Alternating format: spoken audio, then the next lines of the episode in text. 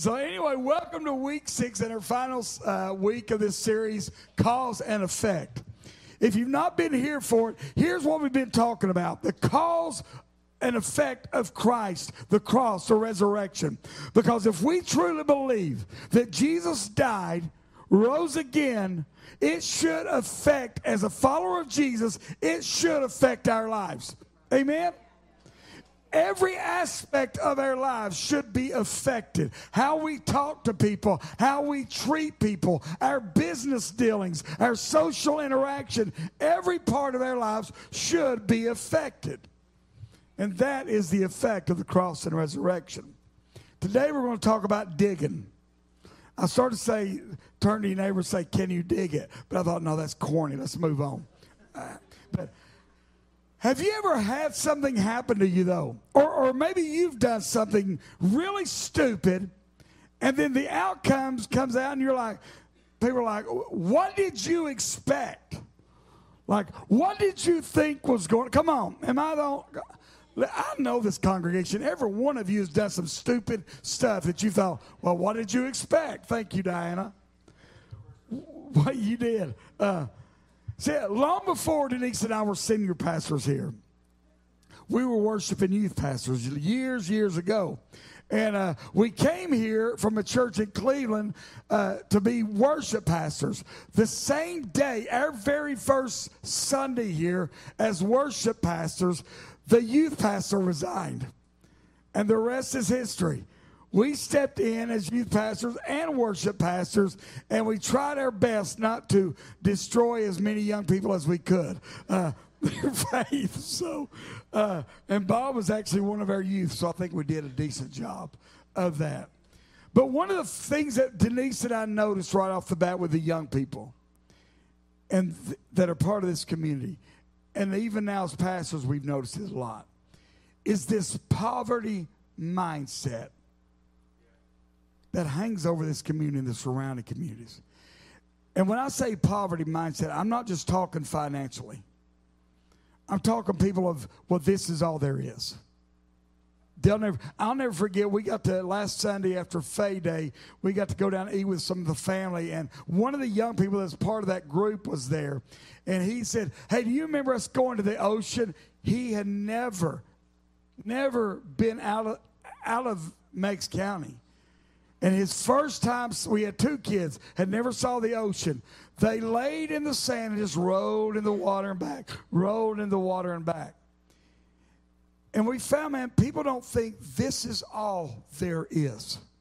Why would I expect anything else? Are you hearing me? I watch my parents, I watch relatives live this way. Why would I expect things to be different for me? Well, I would expect things to be different. And we, we get this kind of attitude of don't expect a lot and I won't be disappointed. Are you, are you hearing me?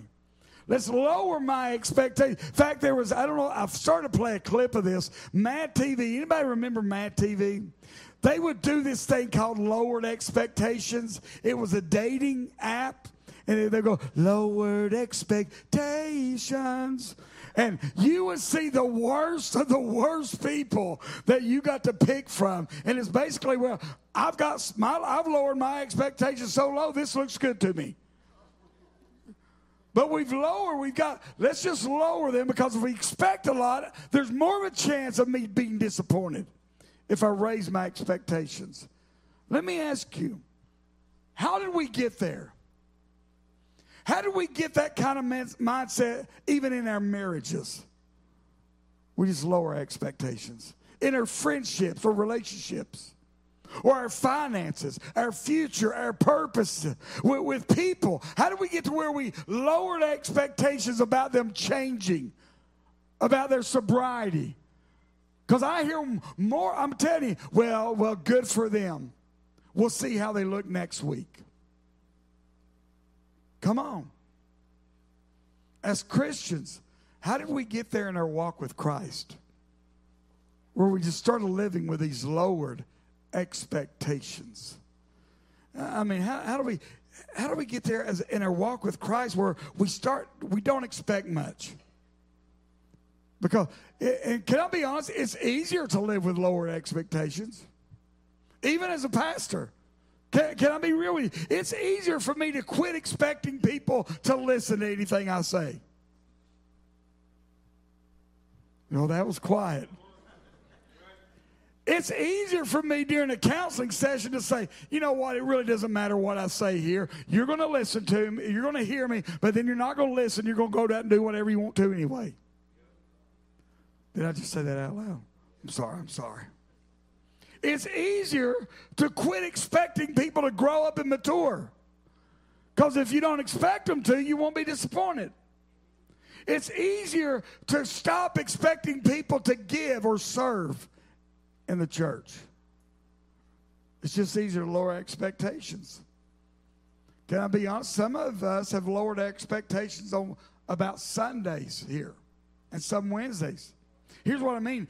You show up on Sundays, but you're not really, really expecting God to show up and do something amazing. You've lowered your expectations about your life. You're not expecting God to do anything great in your life or impactful in or with your life. You're just hoping to survive another week. You're not expecting God to heal the marriage, but you don't believe in divorce, so you're just hoping to wait them out. Maybe they'll die.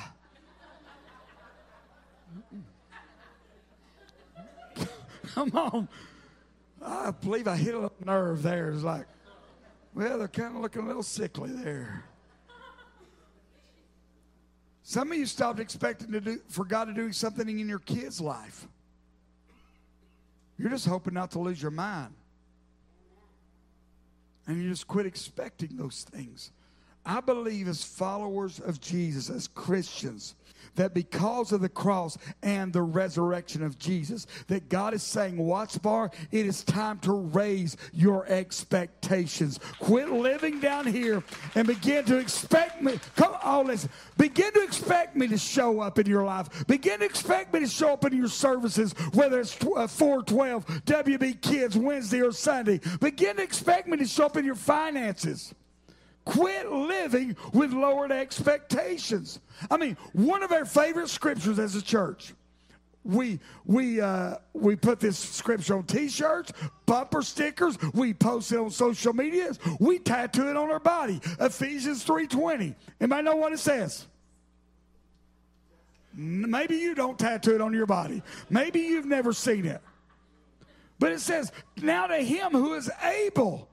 To do more than we can ask, imagine, or think. We love that scripture. Here's the question do we really believe it? Do we really believe that God is able to do more than we can ever imagine, ever think? Or have we just kind of settled into this where we don't expect God to do much with us? So, one of the things I've noticed when Denise and I, when we talk about the new building that we're uh, getting ready to build in the back. Um, it, it, scares me to death. I mean, I, this may being real. I mean, we'll talk to friends about it, and, and oh man, are you excited? It's like, well, I'm I'm a little excited. I'm a little scared crapless. That's what I'm at. I'm, I'm somewhere in between, because the idea of us going from debt free to, to 4.44 to 4.5 million dollar that that scares me. Never once have we had this conversation and denise has not stepped up in that conversation. Well i just tell you what i believe i believe god's going to bring the money. I believe god's going to pay for it. I believe we're not going to have to we're going to be out of debt. I'm like i want that expectation but today i'm scared. Are you hearing me and I believe God is saying, raise your expectations. Let's go to 2 Kings chapter 3. Give you a little backstory here. You don't have to bring that up yet. Um, Jehoshaphat is king of Judah, and, and Jehoram is king over Israel. And Jehoram is actually the son of Ahab. Anybody remember King Ahab in the Bible? Anybody remember his famous wife? What was her name? Je- oh, yeah, yeah. Now y'all with me. Um, Ahab and Jezebel, they were not good people. In fact, the Bible says they were some of the most evil, wicked rulers that, that they ever had. Uh, let me give you some background of Ahab and Jezebel. They employed 850 prophets of Baal and Asherah. And on top of that, they killed God's prophets. So uh, th- they were not good people. Well, God sends word through Elijah. I need you to go tell them there's a drought coming to the land. You're not going to have any rain. Well, they get mad because they don't like the truth that Elijah is speaking to them. So Ahab and Jezebel try to have Elijah canceled.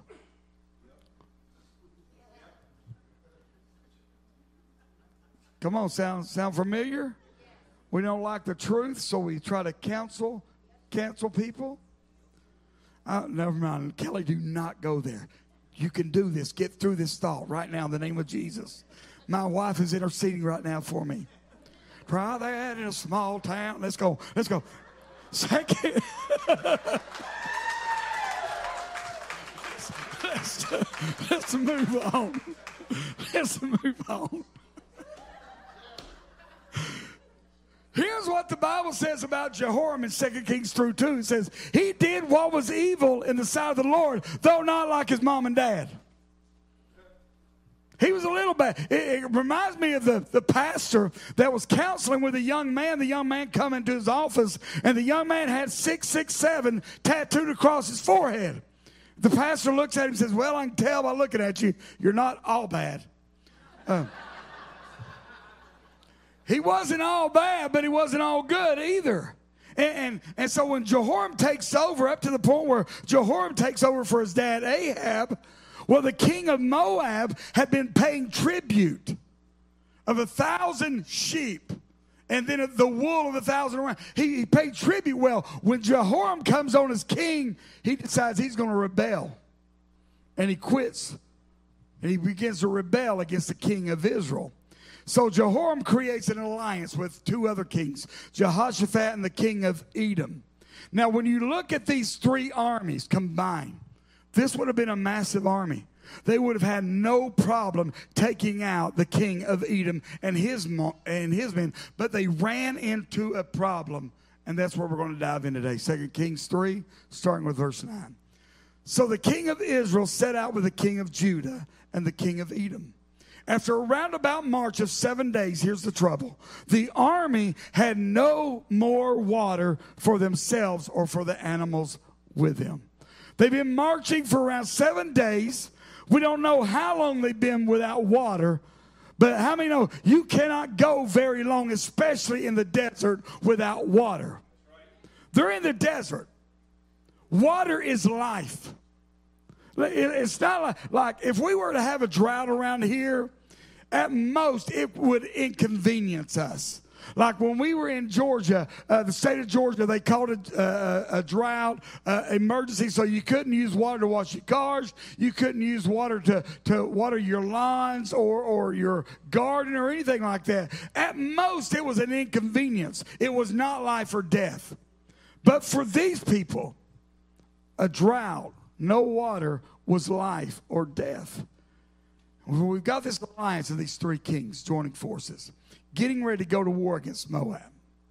Things are looking great. They had everything they could need. They've got this massive army. Man, they're going to be able to wipe this other army out. But then something happens that they have no control over the weather. No rain for days upon days, even months. Can I, I, I'm going to say something that I know is not going to be very popular. There are times when the drought, when a drought in your life is the best thing that can happen to you.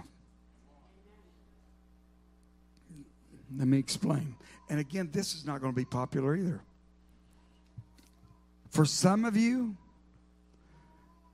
the only time you talk to God, the only time you go to God is when there's a drought in your life when your tragedy strikes, when heartbreak strikes, when you find yourself in a situation. And so God would allow us to go into a drought in our life to bring us back to the true source that is Him.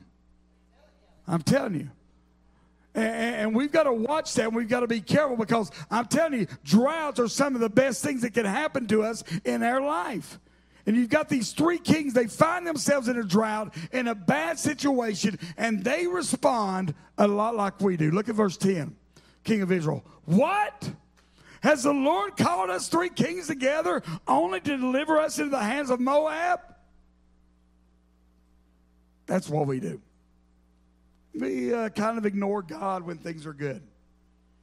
We slack off on coming to church. We slack off on our prayer devotion time. Uh, we come when it's convenient for us. I mean, we still pray. We, we, we pray over our food. I mean, we're, we're not reprobates. We at least do that. And some of y'all, we, I think we're reprobates. We don't even pray over our food. But then when the drought hits, when tragedy hits, where are you, God? What's going on? And we've been ignoring him. Come on, isn't that what our country does too? Our nation? I mean, we're all about, hey, keep prayer, keep prayer out, keep, you know, let, us do this, let's do. But I'm going to tell you, let a school shooting occur. Let a, let a terrorist bomb something. Uh, let, let, a, let a storm sweep through a community and devastate it. And then we've got our, our leaders in, the, in our country calling for, for prayer vigils. But while things are good, we don't really need God. And that's what Jehoram's doing here. Verse 11. But Jehoshaphat asked, Is there no prophet of the Lord here? through whom we may inquire the Lord? Well, an officer of the king answered, uh, Elisha, son of Shaphat, is here. He used to pour water on the hands of Elijah. One guy speaks up and says, Hey, y'all, y'all remember Elijah? And they're excited, probably. Hey, Eli- Elijah's here? Oh, no, but his water boy is. I mean, you've got Elisha who would go down as the goat when it comes to prophets greatest of all times if you're not sports. Not, I mean, I'm not calling him a goat. I'm just, let's get back. He was the greatest. In that area, man, he would go into the Prophets Hall of Fame. And now you've got a guy that his name sounds similar to it, Elisha, but we don't know him. We don't know this new kid.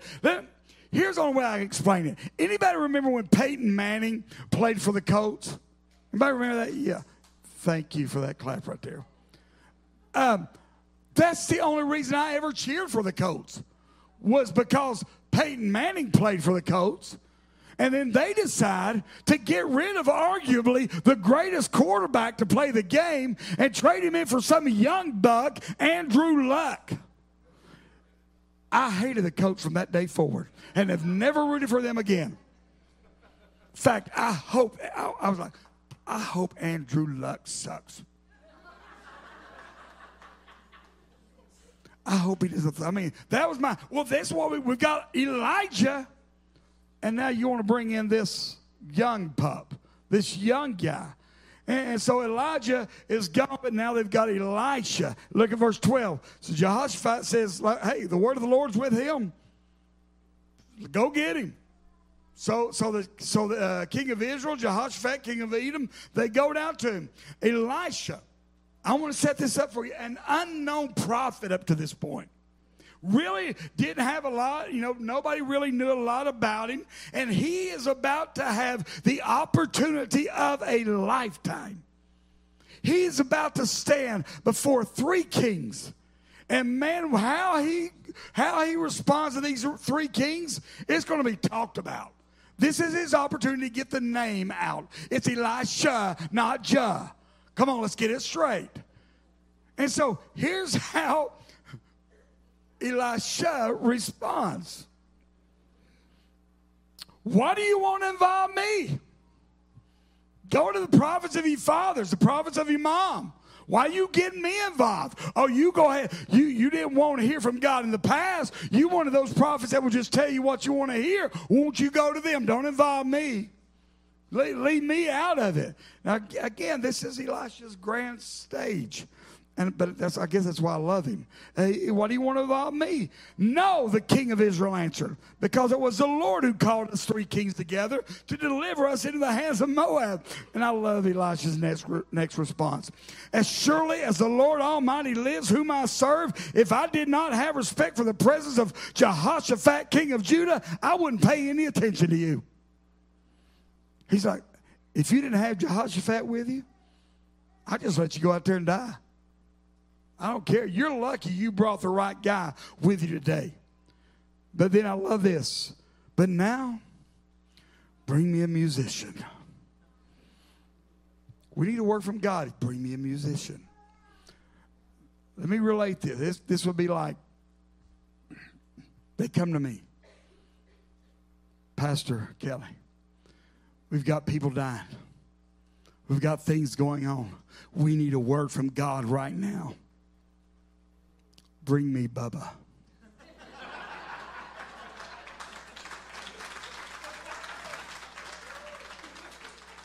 if you're watching online, you're like, what's a Bubba? That's our keyboard player. Bring me, come on, the king's gonna say, Are you serious? Look what a diva this guy is. We, we need a word from God. We don't need music. And you're saying, hey, get, give me a musician out here. But let me tell you something. When you are desperate to hear from God, when you are desperate for God to move, you, you will do anything to see it happen. So they get him a musician. Then it happened when the musician played, the hand of the Lord came upon him, and he said, Thus says the Lord, check this out, make this valley full of ditches you're did, did we just hear him right? I wanted him to say, Thus saith the Lord, the rain is going to come. He says, Thus saith the Lord, dig ditches. Are, are you serious, Elisha? See, they wanted it to work like we do. We want to pray a prayer and then bam, it happens. They wanted Elisha to pray this short prayer like, you know, Elijah had prayed. Remember? And then bam, fire. Well, they wanted that. To, or am I confusing my names again? Anyway, let's go down. They wanted that. Instead, Elisha gives them an assignment. If you're taking notes, you need to understand this God brings the rain, but He calls us to dig a ditch. See, yes, there are things in your life that only God can do. Amen? But also, God has said there are some things that you can do. And when you do what only you can do, then you'll see God do what only He can do. Oh, come on, that's better than what you're saying right now. God, we, before God sends a breakthrough, before God sends a miracle, before God sends a rain, He calls us to dig ditches to prepare for the miracle. Here's the thing about our faith and our calling as followers of Jesus it's not our job to make it rain. It's our job to be obedient and grab a shovel and start digging. That's our job. What area of your life is God saying, grab a shovel and get to digging? What is it? Because if you want to grow in Christ, that's the question you've got to answer. Where am I needing to dig ditches? Where is it that I've been just waiting for God to show up and God has said, No, no, no, I need you to do some work. I need you to prepare for the miracle. I need some things to be going. See, I, I, we, we say, God, God, heal my marriage. And I feel like God says, Hey, you want me to heal your marriage? How about you take her out to a place where they don't serve food through a window?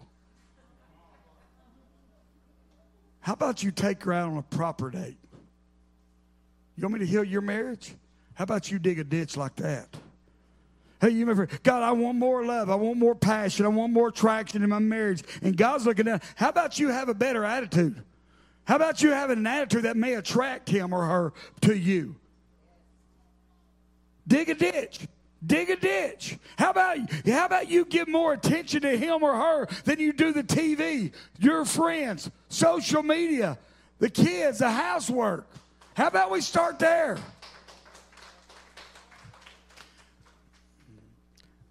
Y'all got this next week. I'm gone. I'm gone. God, please fix my husband. God, please fix my wife. And I believe sometimes God is saying, I've got some ditches in you that I'm trying to dig to make it where when I do send a miracle, you're able to contain it. God send a healing.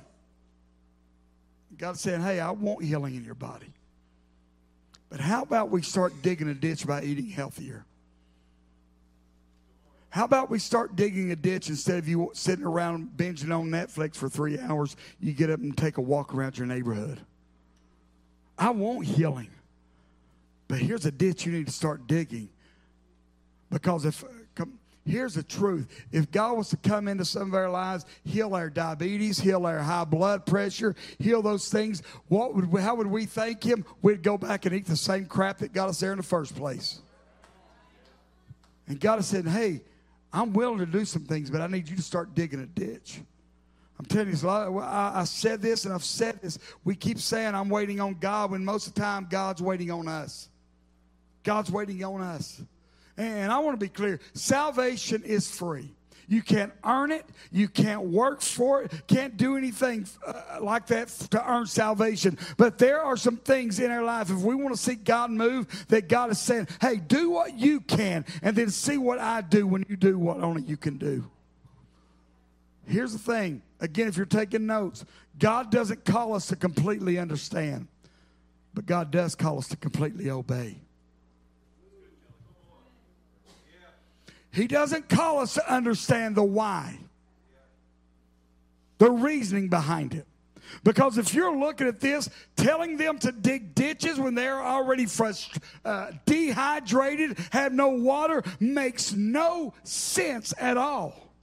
Are you hearing me? So he doesn't tell us to understand, he just says, I need you to obey. I mean, why? I need you to dig ditches. Why? We don't need ditches because we don't have no rain. Why, why would we need to dig, dig ditches?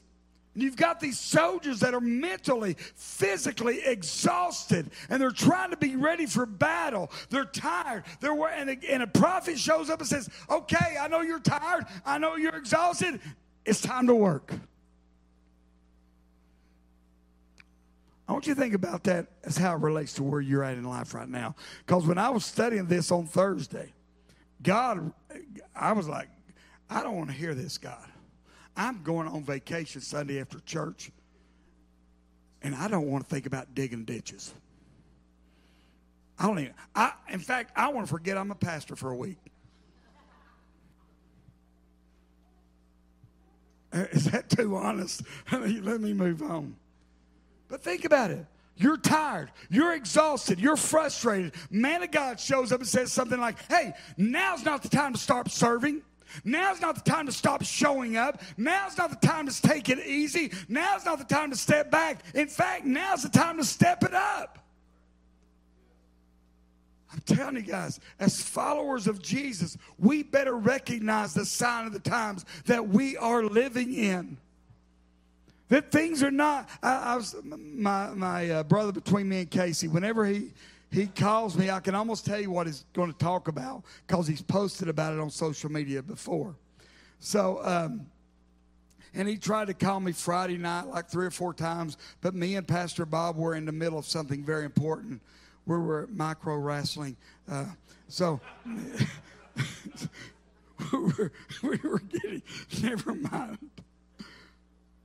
But, but when it, I'm telling you, we need to realize the sign of the times, and that's what he's calling me about. Is, hey, did you see this? What, what do you think about this? What do you think about this? And, and, and it's odd to me that a non follower of Jesus can see more than what people that call themselves Christians. Because here, here, listen to me and hear my heart. We need to realize people need Jesus not a sex change. People need Jesus, not reaffirming their lifestyle choices. People need Jesus, not a payout, not a handout. People need Jesus, not our judgment. And it's time that we realize as followers of Jesus, Sundays is not about just coming. That's not the, that's a small part of, of us being a follower of Jesus. What Sundays is is what I like to call a huddle. It's where we come together. We get the plan. We get the marching orders. Then Monday through Saturday, we're out there showing what it really looks like to be a follower of Jesus. Listen, I know you're tired. I'm tired. I know we've got a million things to do. But I just want us to get a passion for the lost and the broken that goes beyond their tiredness and their frustration. Charles Spurgeon said this If sinners be damned, at least let them leap to hell over our dead bodies. And if they perish, let them perish with their arms wrapped about their knees, imploring them to stay. If hell must be filled, let it be filled in the teeth of our exertions, and let no one go unwarned or unprayed for. What Charles Spurgeon was saying is this if the people in my life go to hell, it will not be because I didn't dig a ditch for them. It will not be because I didn't do some things trying to make them awake, surrender to Jesus. I'm telling you, listen to me, church. If you, I'm, I'm mainly talking to those that call this home. There are people in your life that need you to do more than just pray for them. They need you to dig a ditch for them.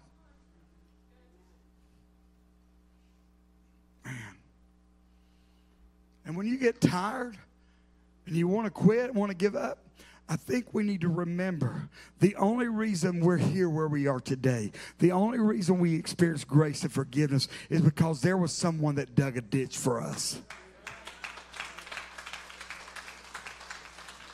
But let me take some of the pressure off of you. You can't save them. You can't. Only God can save them. But what you, what you know what you can do? Dig a ditch. See, real faith, real faith, it keeps digging when others have stopped. Real faith, it keeps digging when the ground gets hard.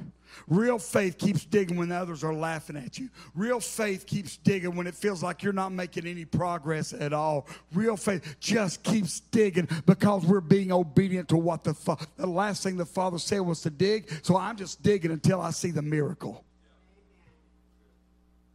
Watts Bar. We've talked about revival.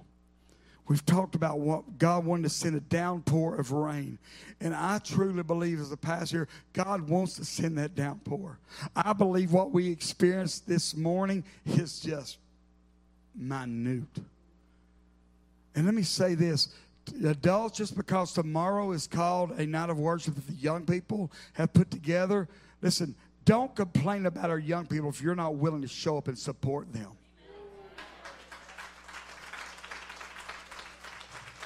I would love to get a call from Pastor Ben saying, Man, you will not believe we had 150, 200 people there worshiping. Our adults showed up. They prayed over our young people. They dug ditches for our schools. They dug ditches for our young people. Come on, that's what we're called to do. I, I don't even know how I got there, Pastor Ben. I believe God is wanting to send the rain. I just believe He's waiting on some individuals that are willing to get their hands dirty and grab a shovel. You know we have ditch diggers that show up here every Sunday, six thirty in the morning. Our sound team, our worship team, our band. At six thirty every every Sunday morning, they're showing up here digging ditches. No, they're not. They're yeah, no, that's digging ditches. They're preparing the ground for the presence of God that's going to come in this place. We've got ditch diggers that show up early for the nursery, for WB kids, for security, for ushers and greeters. They're digging ditches. They're digging ditches. Listen, they don't get up on a Sunday morning on their day off, get here early because they're just woo, I get to, you know, well, I think they do say that, but they do it because they want to see lives that are broken come to Jesus. We had a group of people last night, or that showed up yesterday, clean this church. Clean this church inside up out. What were they doing? Digging ditches, getting the ground ready for people that would show up here today. See, we We show up every week, even tired, exhausted, frustrated, because we know there are lost and broken people that are going to be walking through those doors every week, every Thursday night, every Wednesday night that needs somebody to say, Hey, I dug this ditch, man. How's the water taste? How's the water taste? Because we did this just for you. We did it just for you. Man, I pray every week for God to show up. I do. And, and do what only He can do. But I also believe He's asking us to do what only we can do. And then sit back and watch Him show up. See, here, if we're being brutally honest, I know there are those that even call this place home that only show up for the rain. That's the only reason they show up. They show up for the rain. But then there's a group of people that show up to dig a ditch, that show up to serve, that show up to give. And I'm going to tell you, man, I, I love, seeing Russell up here on, on acoustic. I asked him, I'm not going to tell you what I tell you. He said, that's the most fun I've had in a long time. I love seeing that. And see, why you may say is they're, they're digging ditches. They're digging ditches.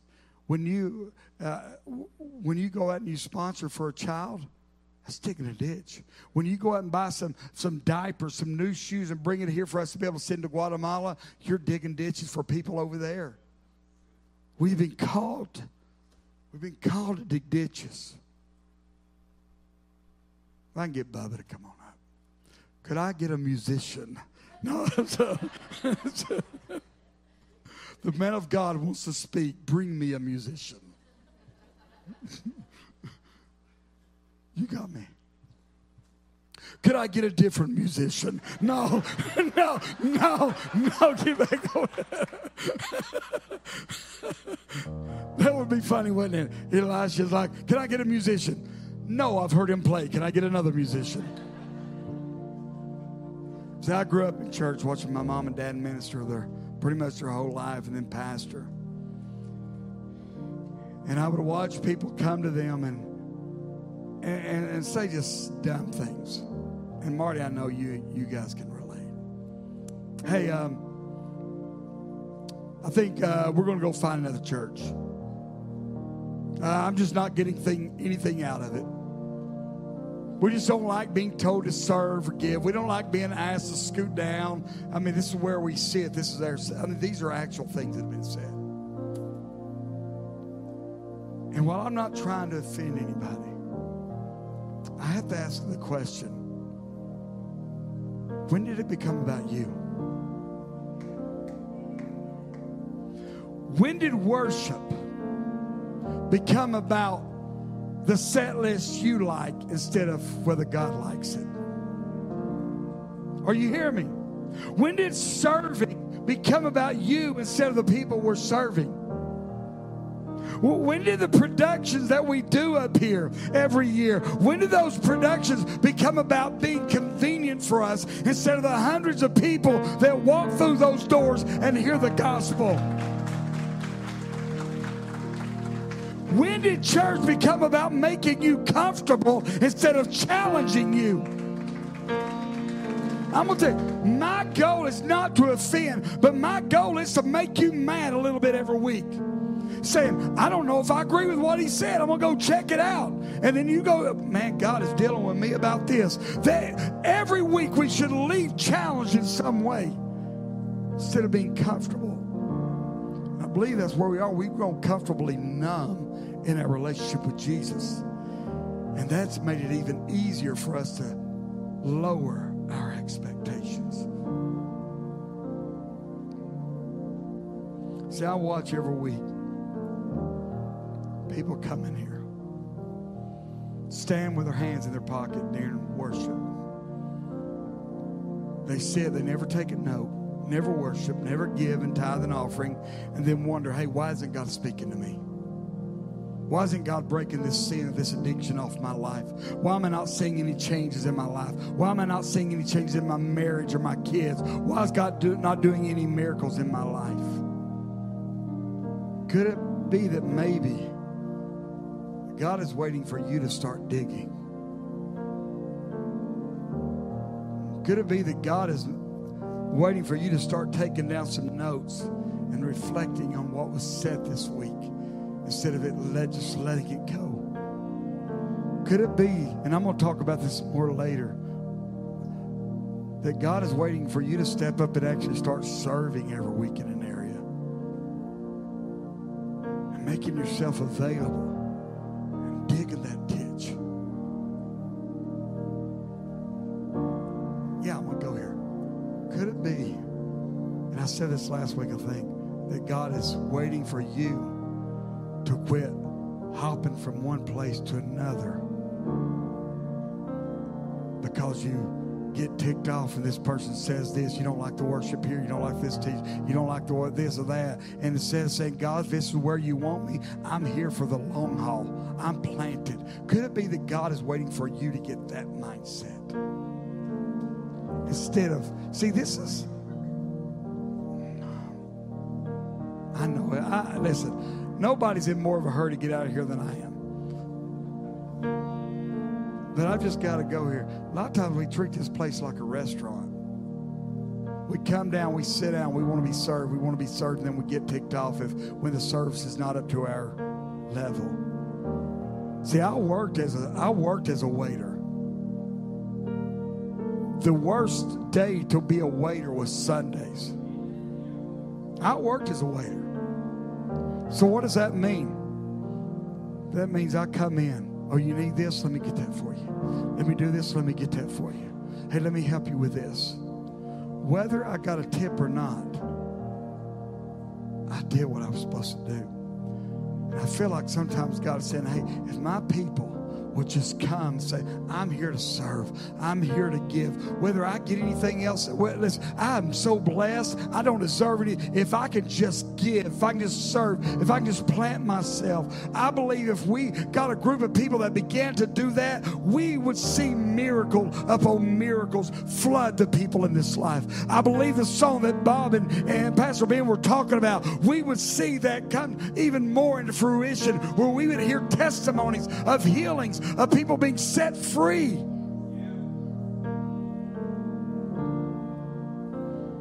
Man, I got to hurry. I got to hurry.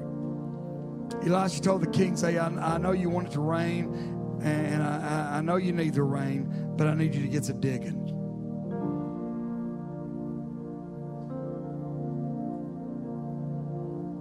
See, in our culture, we want instant gratification. But I tell you, I've learned a long time ago that's not the way God works most of the time. Here's the nature of our faith. Can you trust God today, knowing He is already in your future, preparing the miracle that He has, has made in your life? Let's go, let's, let's finish this out. Because uh, for this is what the Lord says. This is so important. I want to get to this. You will see neither wind nor rain. You won't see anything that in the natural tells you the rain's coming. You won't see a cloud blowing in. You won't see the weather change. You'll neither see wind or rain, yet this valley is going to be filled with water, and you and your cattle and other animals will drink. You're not going to see anything in the that you the way you think it should happen. It's not going to occur that way. Quit waiting for some uh, cloud to blow in. I need what I need you to do. Put your head down and get to digging, and let me worry about the rain. See, hear this. I think what God is saying is this though you can't see it, though you can't feel it, keep digging. Though you can't see it, though you can't feel it, keep digging.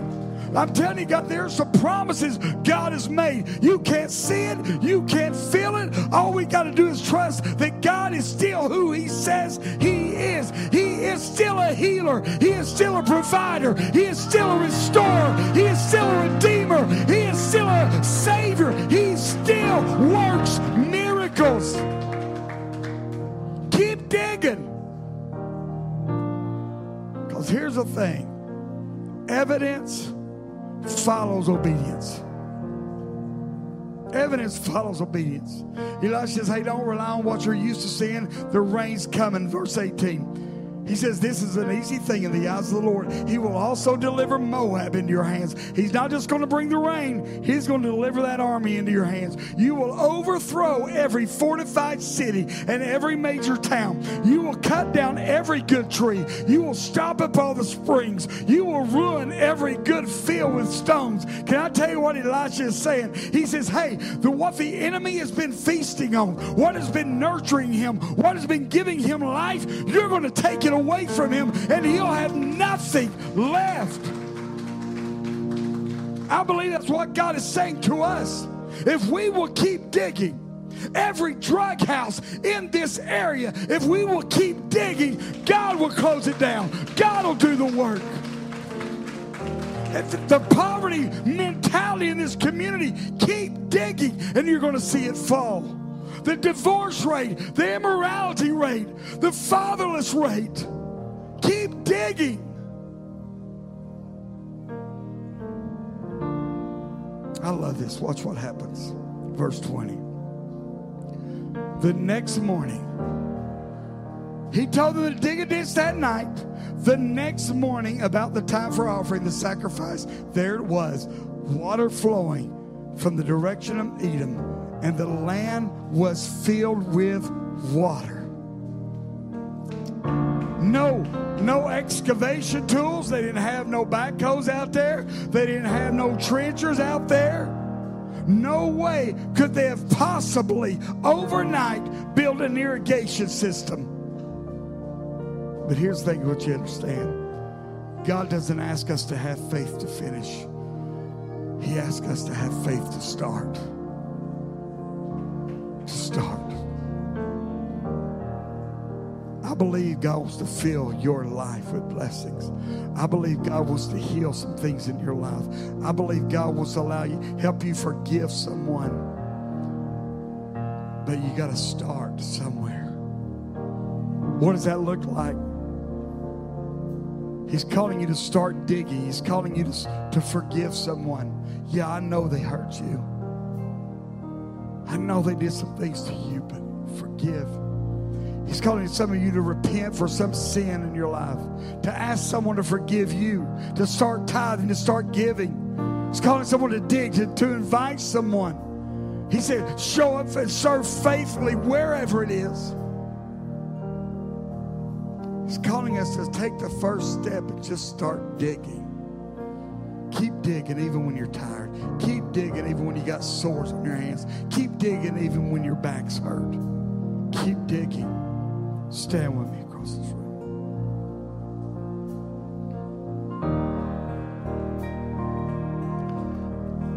These three kings had everything except the one thing they needed something that God, only God can do. I'm going to ask you, what is it in your life that you need God to move in that only God can do? I know, man, we had prayer, and I believe God did a lot of stuff, but I believe there was some that just let, held back, held back. And there, God is wanting to do some things physically, emotionally. He's wanting to do some healings in every facet today. Wonder what it is. I, I wonder what teenager has a lot of popularity at school but has no security inwardly about who they are.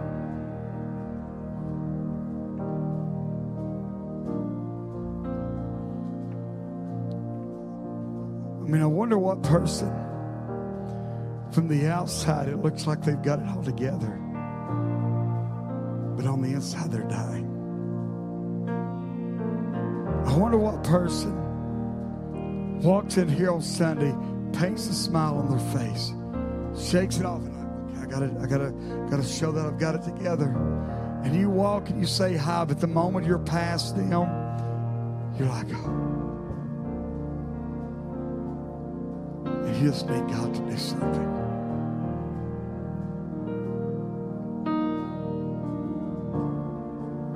Bow your heads.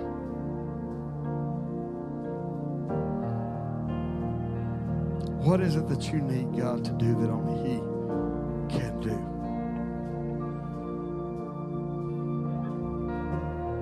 Father, right now, Holy Spirit, sweep through this place. Be so real.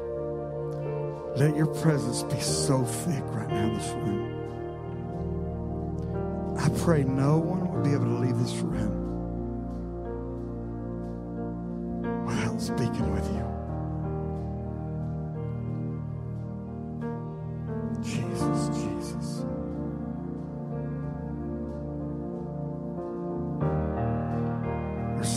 room. You were molested as a child.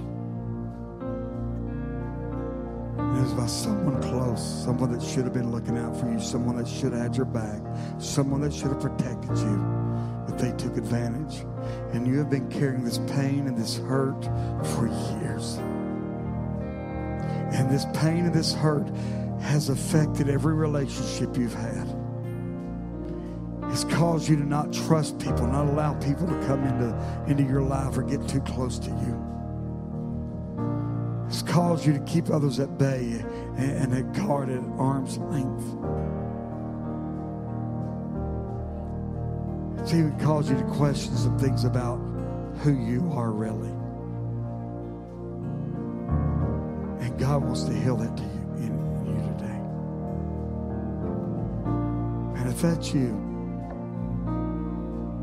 I'm going to ask you to make the toughest decision you made. And I'm going to ask you to step out where at, are right now and come down because God wants to heal. That's it. That's it. That's it. They're coming. There's more than one. That's it. Come on. Come on. Hey, Pastor Ben. Come on. There's more than one. There's more than one. Anybody else? I'm telling you, God's moving. God's working. Where you at? There's more than these up here. This is nothing to be ashamed about. God's wanting to do some healing in you right now. This at the first service. I'm telling you, I, Holy Spirit is speaking. God, Holy Spirit is moving right now. Hey, Denise, let's pray this. Let him heal. Let him heal. Let him heal. He's healing. He is healing. He is healing. It's happening right now. I'm telling you, there's been people that have come to this church and you've carried this heaviness a long, long time. And God says, Today's your day. Your day. Your day. Yeah, yeah, yeah, yeah. You, you care, man, if you guys would pray with her. I just believe there's more. I know there's more than one man in here. But we get so tough and we want to act like we've got it all together that nothing has happened to us. And it affects everything in our life. you, God is healing.